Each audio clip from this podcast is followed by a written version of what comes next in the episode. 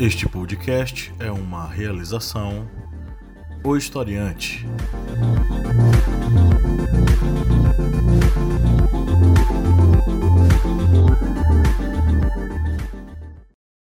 Caros amigos, agradecemos a todos nossos apoiadores. E se você não for um apoiador, acesse apoia.se/historiante e contribua, auxiliando no portal educacional Historiante.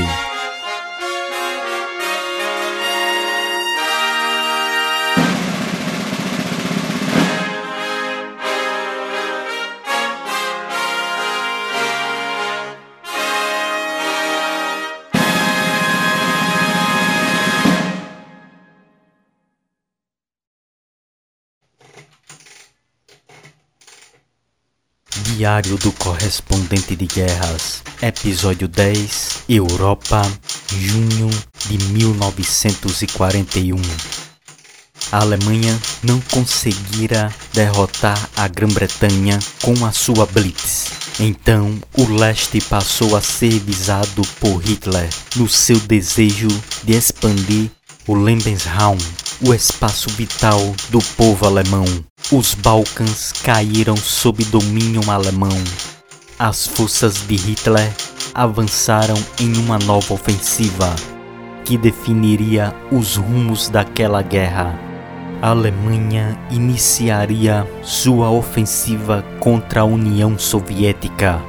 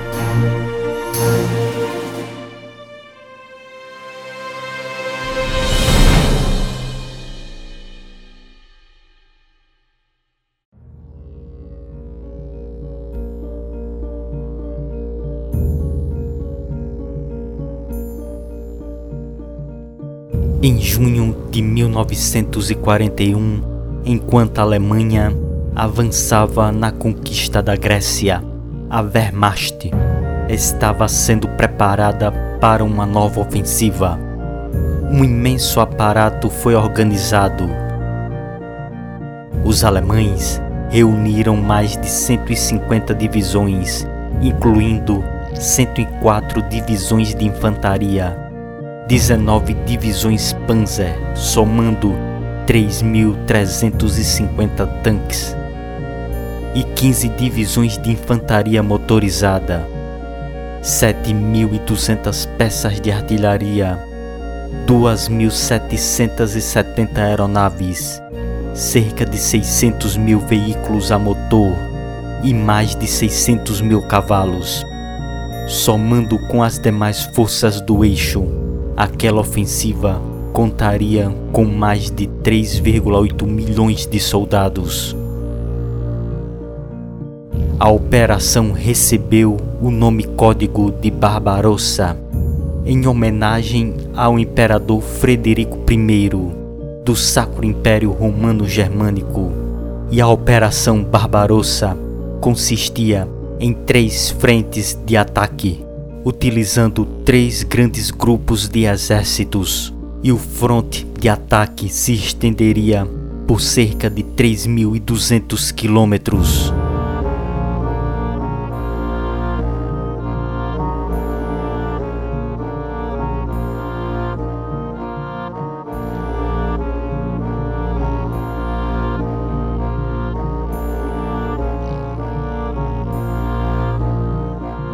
Os alvos principais desta grande ofensiva eram Leningrado, Moscou e a Ucrânia. Leningrado, o alvo ideológico. a cidade de Lenin. Sua queda significaria o domínio alemão sobre os estados bálticos. Moscou, o alvo político, além da sede do governo soviético, controlava as comunicações e comandos das Forças Armadas da União Soviética. E a Ucrânia, o alvo econômico, além dos importantes oleodutos, tinha uma importante produção agrícola que serviria para abastecer as forças alemãs. O Grupo de Exército do Norte, comandado pelo Marechal de Campo Wilhelm von Lieb, tinha como objetivo conquistar os estados bálticos, avançar contra Leningrado e isolar as forças de defesa daquela região. O Grupo de Exército do Centro, comandado pelo Marechal de Campo Fedor von Buck, tinha como missão a tomada de Moscou, devendo conquistar as cidades de Minsk e Smolensk antes de chegar à capital da União Soviética. O Grupo de Exército do Sul deveria conquistar a Ucrânia e o Cáucaso. Este grupo estava sob comando do Marechal de Campo Gerd von Rundstedt. Esta grande força enfrentaria os exércitos da União Soviética, mas estes tinham vários problemas. Os soviéticos também organizaram suas forças em 3 grupos de exércitos, mas tinham várias dificuldades. Com os expurgos realizados por Stalin, cerca de 5.000 oficiais combatentes acima de major e 13 de 15 generais de 5 estrelas do Exército Vermelho foram retirados dos seus postos.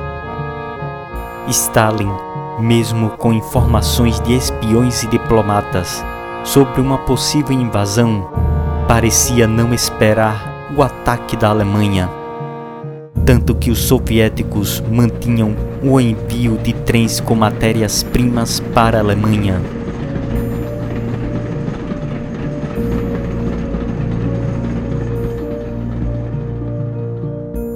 Além disso, mesmo com a iminência de uma ofensiva alemã contra a União Soviética, as ordens para as unidades soviéticas eram não revidar as provocações alemãs. Nem mesmo disparos poderiam ser efetuados se ocorresse um risco de cair em território ocupado pela Alemanha.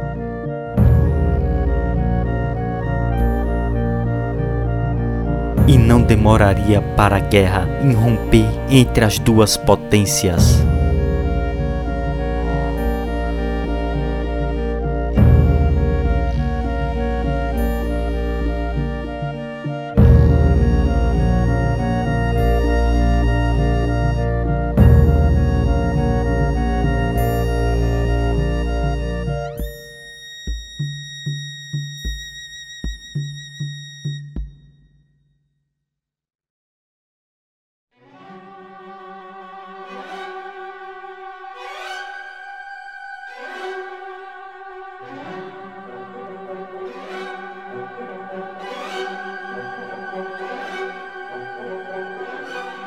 O coronel soviético Nikolai Yeriomin recebeu uma ligação vinda da fronteira.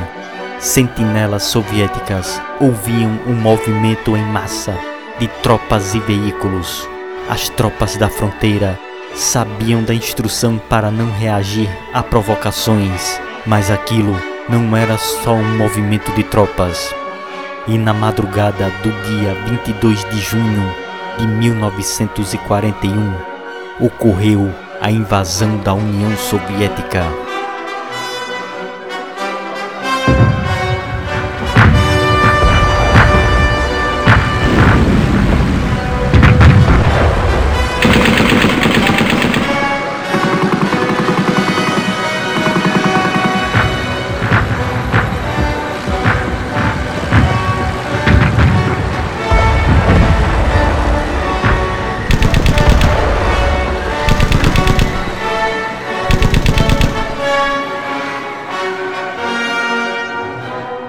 A Blitzkrieg avançou de forma brutal dentro do território inimigo. A aviação soviética sofreu um duro golpe. A Luftwaffe destruiu mais de 1.400 aeronaves inimigas no primeiro dia da invasão e mais de 3.000 durante os 3 primeiros dias, muitas destas aeronaves ainda em solo.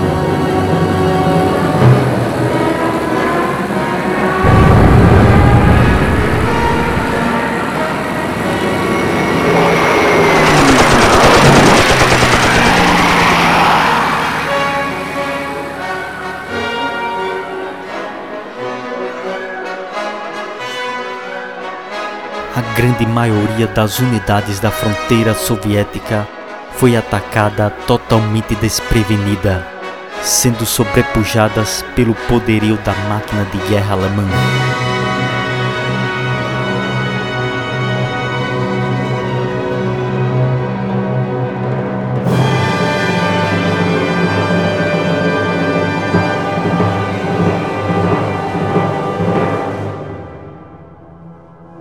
Ocorreu algumas poucas exceções, como a 41ª Divisão, sob comando do general Georgi Mikushev, que comandava 10.000 soldados, que mesmo sem autorização de superiores, entrou em feroz combate contra os alemães.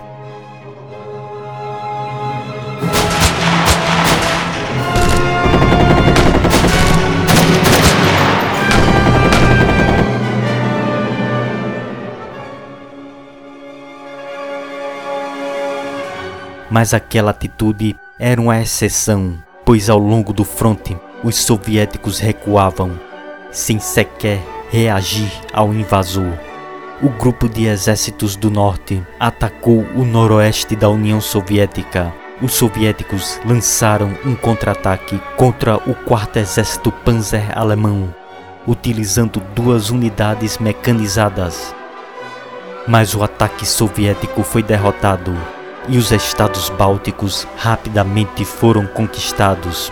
As defesas soviéticas foram forçadas a recuar, se retirando para uma nova linha de defesa, ali em Stalin.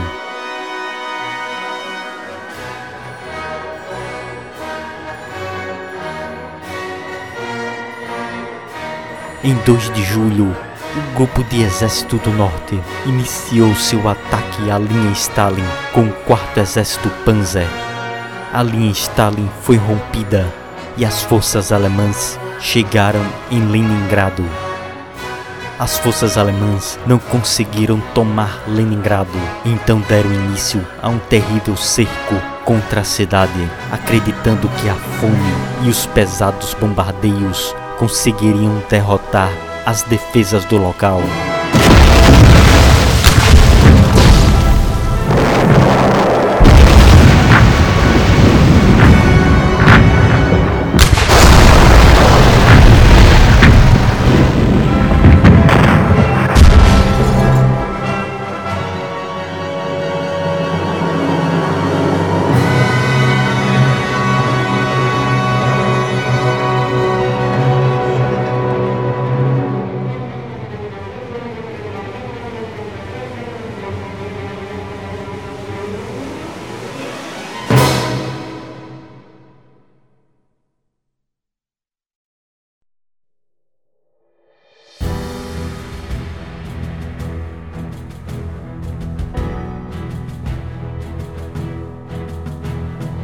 O grupo de exércitos do sul entrou em combate com as forças da União Soviética. O 1º Grupo Panzer e o 6º Exército Alemão atacaram o 5º Exército Soviético, mesmo com forte resistência e unidades blindadas soviéticas em pesados contra-ataques. As unidades foram obrigadas a recuar para a linha Stalin. O grupo de exércitos do centro avançava, apoiado pela destruição de muitas aeronaves soviéticas, provocadas pela Luftwaffe, que continuava a dar apoio às unidades em solo.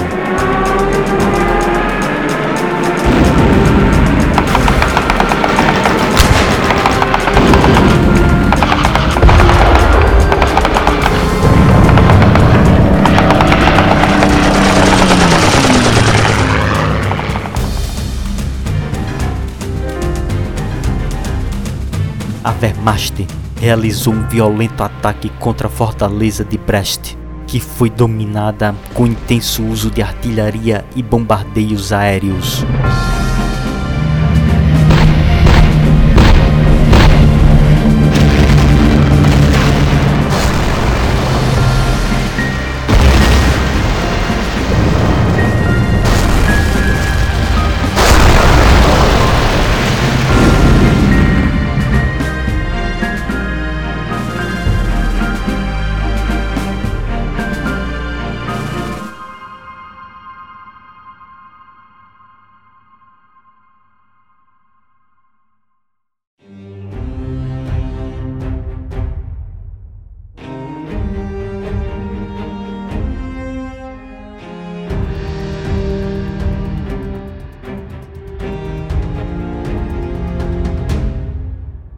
Após a queda daquela fortaleza, os alemães conseguiram dominar a travessia do rio Bug e pressionar as defesas soviéticas em direção a Minsk. Por ordem do comandante soviético na frente ocidental, Dmitry Pavlov, 2 unidades blindadas e 1 unidade de cavalaria realizaram uma ofensiva contra o 3º Grupo Panzer. Mas ao invés de encontrar as unidades Panzer, os soviéticos se depararam com uma grande infantaria alemã, que contra-atacou com fogo antitanque e apoiado pela Luftwaffe.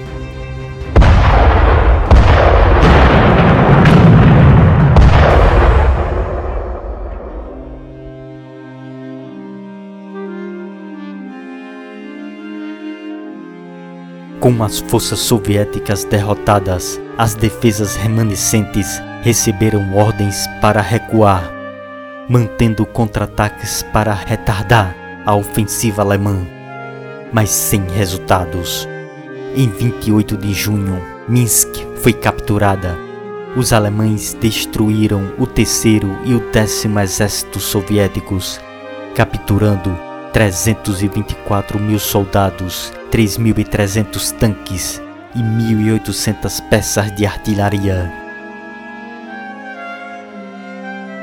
Mas as forças da Alemanha passaram a enfrentar um novo inimigo no avanço na União Soviética: a poeira. Tanques apresentavam problemas devido ao acúmulo de poeira em suas engrenagens e motores. As armas também precisavam de limpeza. Os soldados se incomodavam com a poeira, que dificultava até para os mesmos respirarem. E para espanto dos alemães, muitas estradas que nos seus mapas apareciam como pavimentadas, na verdade, nem existiam, ou eram estradas sem pavimento ou manutenção.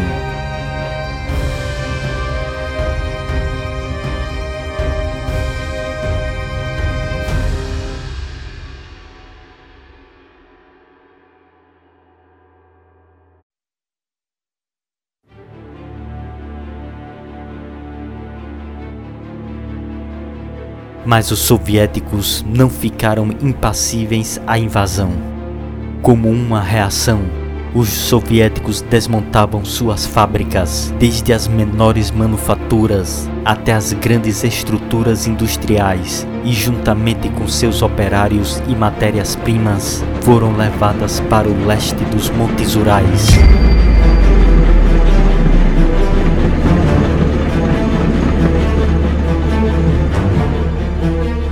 E não deixaram nenhuma estrutura para ser utilizada pelos invasores alemães. Além disso, foi implementada a política de terra arrasada, onde os civis deveriam abandonar suas terras e a produção que não pudesse ser levada deveria ser queimada para não deixar nada para os inimigos. Mesmo com grandes vitórias naquele início de invasão, ocorreram problemas estratégicos com os alemães. Os comandantes alemães argumentavam sobre o avanço imediato contra Moscou, mas Hitler não aceitava tais conselhos. O Führer dizia que os alemães precisavam conquistar a Ucrânia, visando manter as condições econômicas e de abastecimento, tomando a produção agrícola daquela região.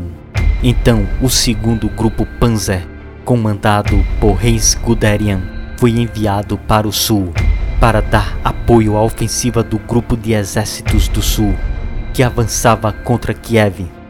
Moscou ficaria em um segundo plano.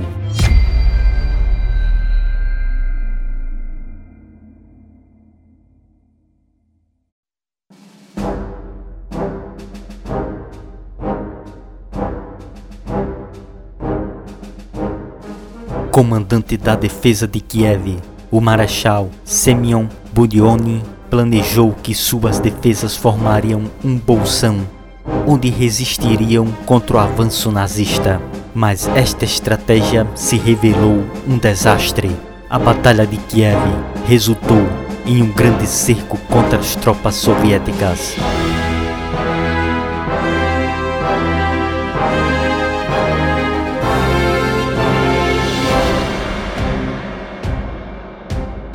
As forças soviéticas se viram cercadas pelas unidades Panzer, por uma grande força de infantaria e atacados pela Luftwaffe.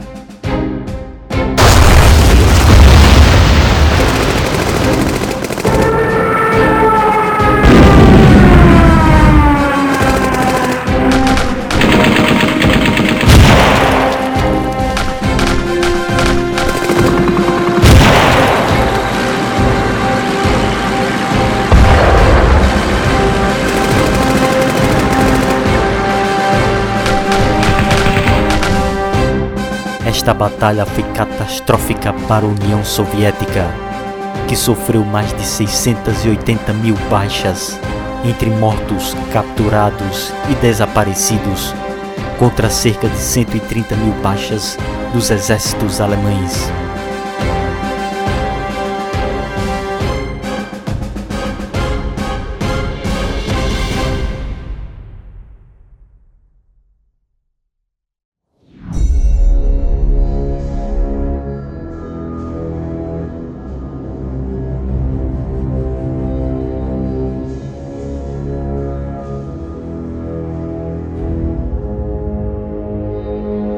E no mês de setembro ainda ocorreu outra desastrosa derrota para a União Soviética, na Batalha de Smolensk, a última grande cidade antes de Moscou.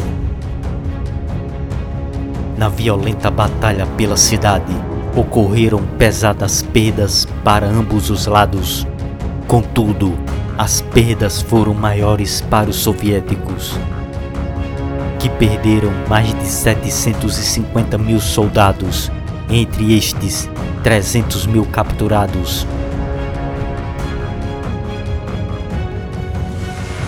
Além da perda de mais de 3.200 tanques e 900 aviões.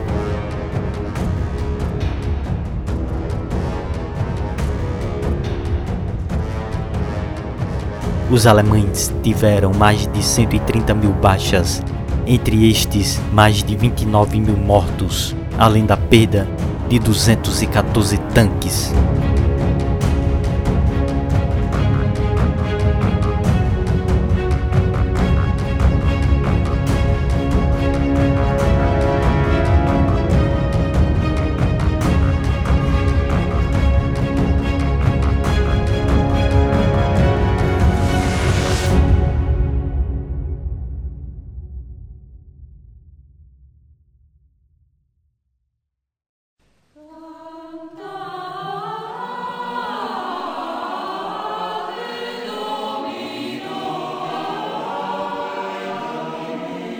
A invasão alemã ergueu a população de muitas regiões ocupadas contra o regime de Stalin.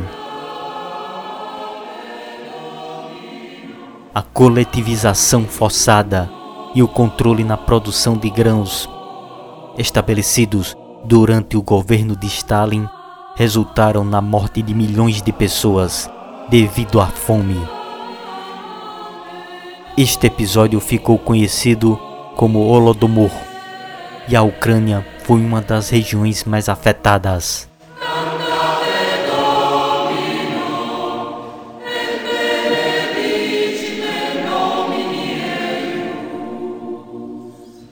Nos estados bálticos e Ucrânia, muitos habitantes viam os alemães como libertadores.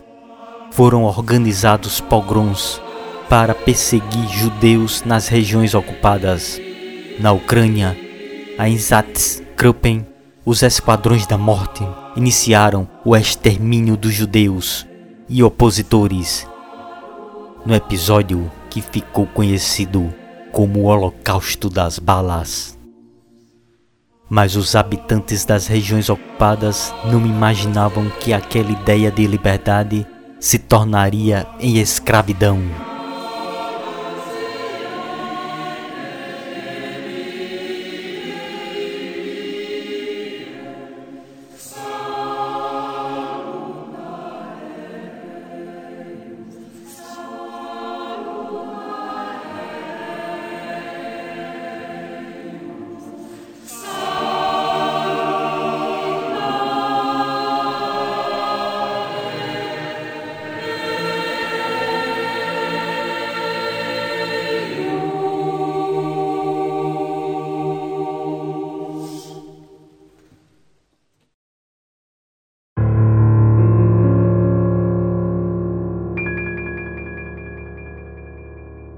Após o estabelecimento do Comissariado do Reich para a Ucrânia, a política para aquela região ocupada mudou.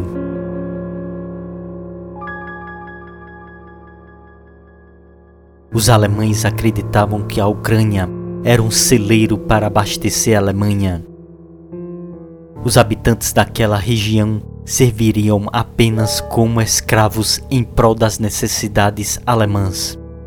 Perseguições e execuções de qualquer um que pudesse ser tido como opositor foram praticadas amplamente. Os alemães acreditavam que a Ucrânia se tornaria em uma colônia para ser ocupada pelo povo alemão.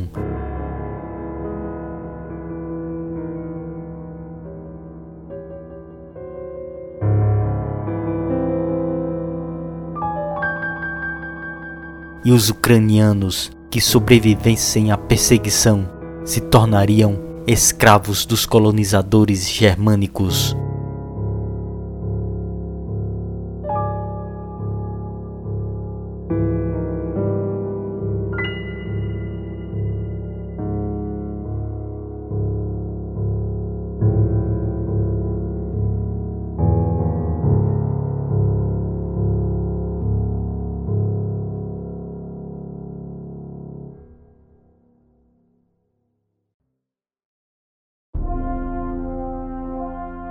Durante aquela invasão, os alemães tiveram apoio, além de outras forças do eixo, de membros da extrema-direita de outros países ocupados, recebendo voluntários da Bélgica, Holanda, Dinamarca e França. Além disso, a Alemanha recebeu uma força da Espanha, a chamada Divisão Azul.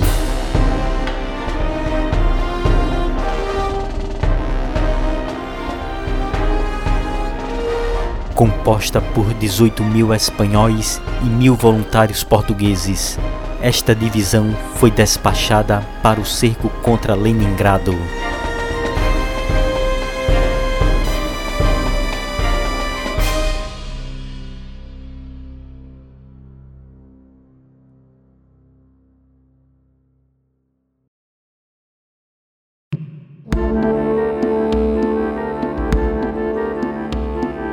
Então a Operação Barbarossa avançou para seu ponto crucial.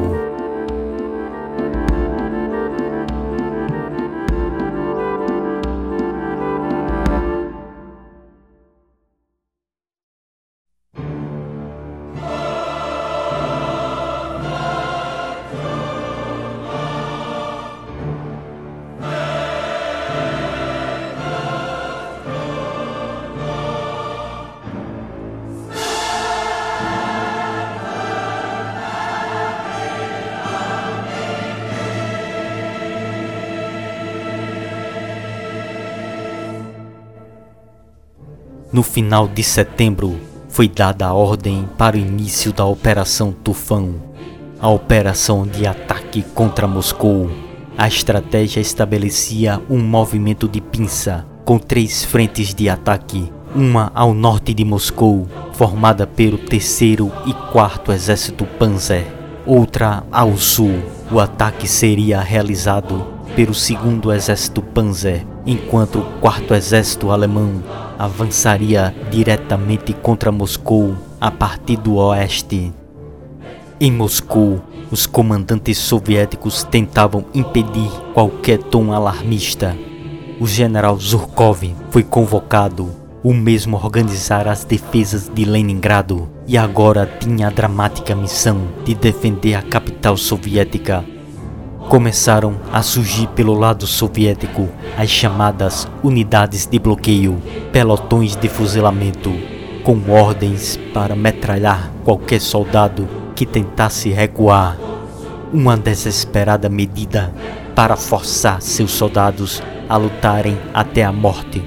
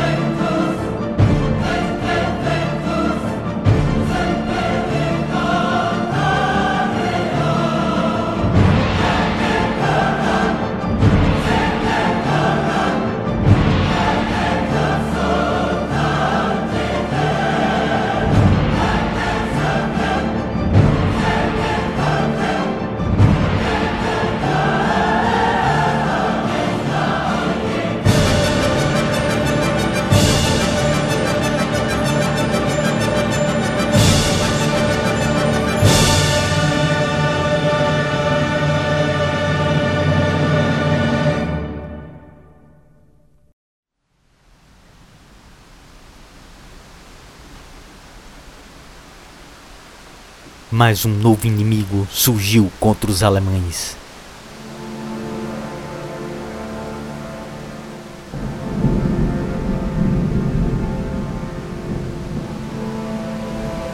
Tinha início o período das chuvas na União Soviética. Era Rasputitsa. As estradas sem pavimento se tornavam em grandes lamaçais. As unidades blindadas e motorizadas mal conseguiam avançar 5 km por dia, quando normalmente avançavam quase 60 km em um dia. A infantaria também tinha grande dificuldade em avançar em meio àquele infinito lamaçal. O inverno se aproximava. A Wehrmacht não estava preparada para o frio russo. O marechal de campo Fedor von Buck tinha sob seu comando 1,5 milhão de soldados. E mesmo com problemas de reposição de tanques, de peças para as divisões Panzer e roupas e equipamentos para o frio que se aproximava, as forças alemãs avançavam. Avançavam rumo a Moscou, rumo a uma das maiores batalhas daquela guerra.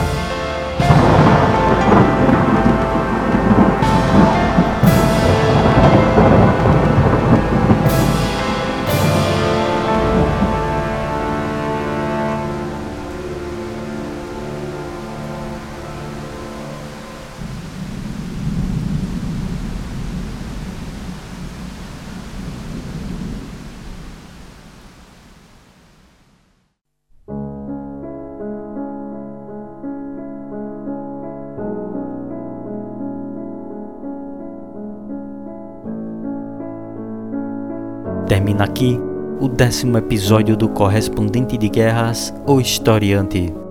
Agradecemos a todos que acompanharam este podcast. Curtam e compartilhem.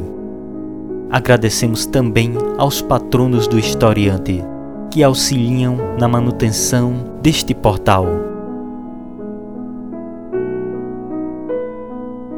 Seja você também um patrono historiante. Acessem apoia.se/historiante. Não deixem de seguir o Historiante em nossas redes sociais e nos outros podcasts da família Historiante.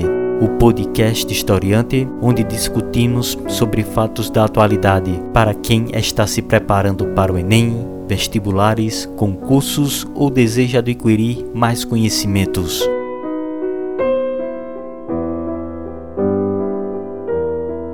E o podcast Arretadas, um podcast com vozes femininas e olhares femininos sobre assuntos sociais.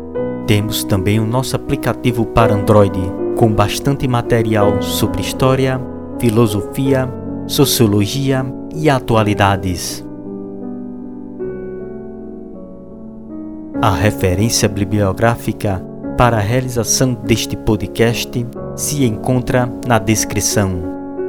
Agradecemos novamente a todos nossos ouvintes e seguidores e glória doravante a todos.